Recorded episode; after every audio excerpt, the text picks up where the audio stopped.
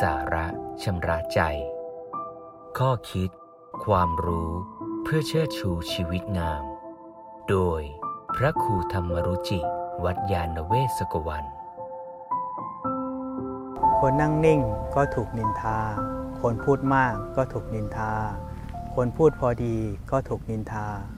คนไม่ถูกนินทาไม่มีในโลก ครั้งหนึ่งในสมัยพุทธกาลมีอุบาสกท่านหนึ่ง ได้เข้าไปในวัดเชตวัน เมื่อเข้าไปก็เจอพระเรวตะ ก็เข้าไปอยากสนทนาด้วย ขอให้ท่านได้แสดงธรรม พระเรวตะเป็นพระอยู่ป่า ท่านไม่ชอบพูด ท่านก็เลยนั่งนิ่ง โยมรู้สึกขัดเคืองใจแล้วก็เดินหลีกไป ต่อมาไปเจอพระสารีบุตร โยมก็อาธนาขอให้พระสารีบุตร ช่วยแสดงธรรมให้โยมฟัง แล้วก็บอกว่าบักกี้ นิมนต์พระพระไม่ยอมแสดงให้ฟัง พระสารีบุตรจึงแสดงธรรมอย่างยาววิจิตรให้กับอุบาสกท่านนั้นฟัง อุบาสกเมื่อฟังธรรมเสร็จก็เดินหลีกไปด้วยความขัดเคือง รู้สึกว่าพระองค์นี้พูดยาวเหลือเกิน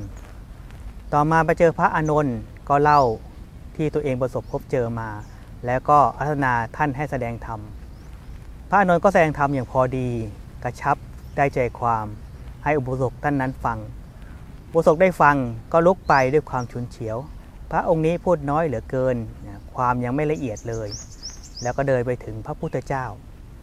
พระเจ้าเห็นอุบาสกก็พูดขึ้นมา คนเราในโลกไม่มีความรู้สึกพอใจ แม้มีพระอาทิตย์พระจันทร์คนเห็นก็ตำหนิได้ จึงบอกว่าคนนั่งนิ่งก็ถูกนินทา คนพูดมากก็ถูกนินทา คนพูดน้อยก็ถูกนินทา คนพูดพอดีก็ถูกนินทา คนไม่ผูกนินทาไม่มีในโลก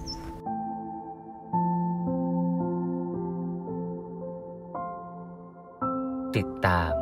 ข้อคิด ความรู้เพื่อเชิดชูชีวิตงาม กับรายการ สาระชำระใจ โดยพระครูธรรมรุจิ วัดยาณเวศกวัน